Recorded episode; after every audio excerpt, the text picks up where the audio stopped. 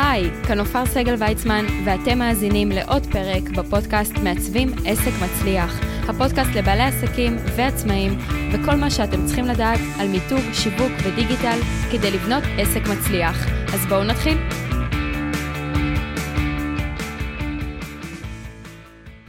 שלום לכולם, כאן נופר סגל ויצמן, והיום אני הולכת לדבר איתכם על משהו שאני בכלל לא מאמינה שהגענו לעונה שנייה, כמעט ל-50 פרקים, ועדיין לא העליתי את השאלה הזו שהיא סופר חשובה, ובמיוחד שאני מדברת איתכם המון על מיתוג ועל דיגיטל ותדמית באינטרנט ונכס דיגיטלי, איך לא דיברתי על הבסיס של מה ההבדל בין דומיין לאחסון.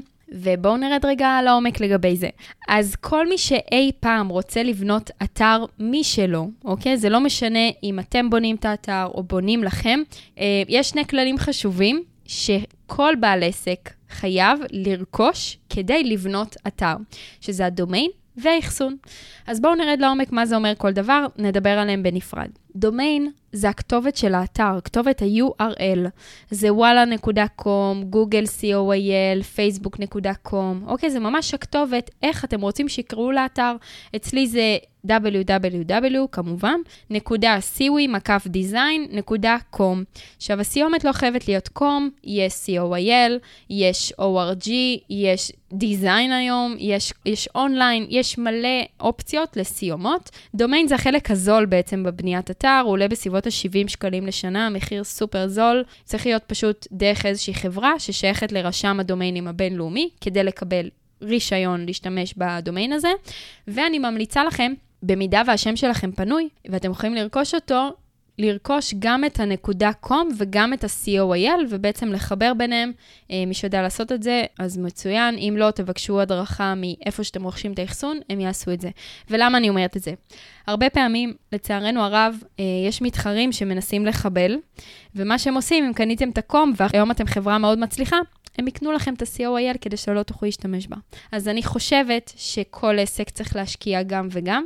ליתר ביטחון, והרבה אנשי קידום ממליצים בעצם את אותו אתר, אבל עם הסיומת COAL, כתובת האתר הראשית, כי כל מה שקשור לקידום בגוגל בארץ, הוא אוהב יותר את COAL. זה פחות התחום שלי, אבל זה משהו ששמעתי ככה לפני כמה שנים.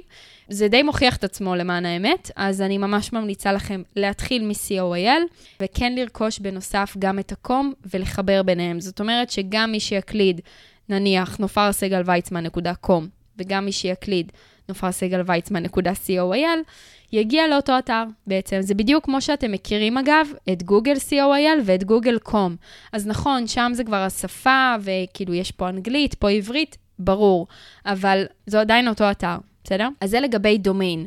אז זה החלק הזול, חייבים לרכוש כדי שבאמת יהיה אתר כלשהו. מה זה אחסון? אחסון באנגלית זה הוסטינג.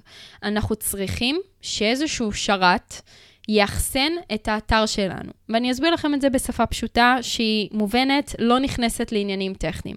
בדיוק כמו שיש לכם במחשב תיקייה, שיש בה טקסטים, אולי קבצי וורד, תמונות, סרטונים וכדומה. אנחנו צריכים שמישהו באינטרנט, ברחבי האינטרנט, יכיל את התיקייה שלנו עם התמונות שיש לנו באתר, עם הטקסטים שיש לנו באתר, עם הסרטונים, עם העיצובים, עם ההחלטות של זה כתום וזה צהוב וזה שחור וזה על רקע כזה.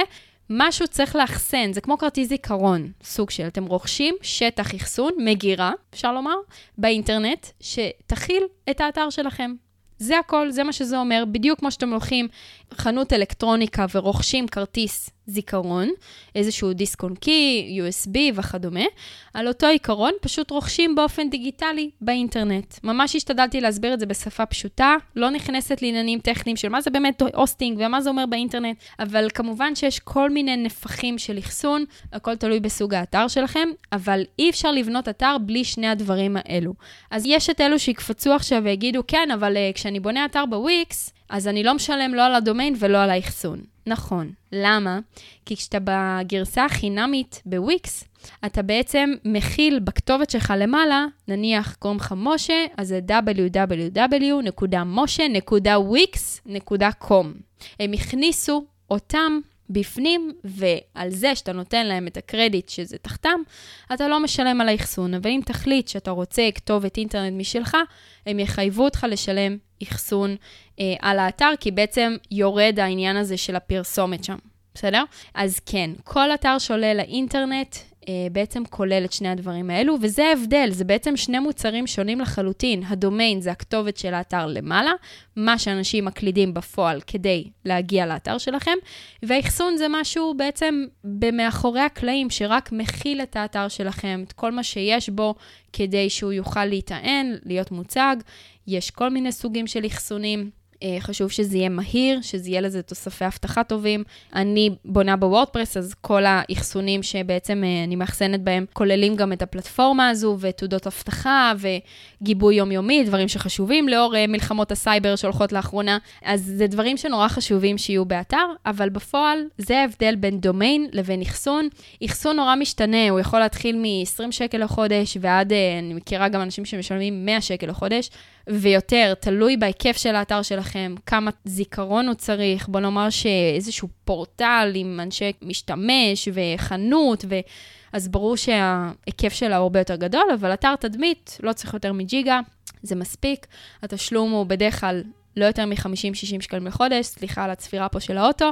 אז זה ככה פחות או יותר המחירים. אני כן יכולה לומר שבהרבה מקרים האחסונים הזולים בסופו של דבר עולים יותר, כי זה קצת שיטת הלואו-קוסט. מה זה אומר? אתם מקבלים את הדבר הכי שולי ומינימלי מהתוכנית שהם יכולים להציע, ואז כל דבר שאתם רוצים, או מגלים תוך כדי עבודה, שצריך להוסיף, אז זה עולה כסף, ואז בפועל אתם משלמים הרבה יותר. למשל, זה לא כולל תעודת אבטחה, אה, זה לא כולל גיבוי יומיומי, זה לא, אה, נפח האחסון הוא, לא יודעת, 100 אה, מגה בייט ולא ג'יגה, כל מיני דברים כאלה, ואז סתם מבינים שהזול הוא בעצם היקר ביותר, ועדיף לשלם לאיזושהי חברה אמינה שנותנת מראש את כל ההיקף הזה. גם גיבוי, גם אבטחה, גם אה, את הפלטפורמת WordPress, את הכל, ו- ואז יש לכם ראש שקט שאתם מרגישים שאתם בידיים טובות.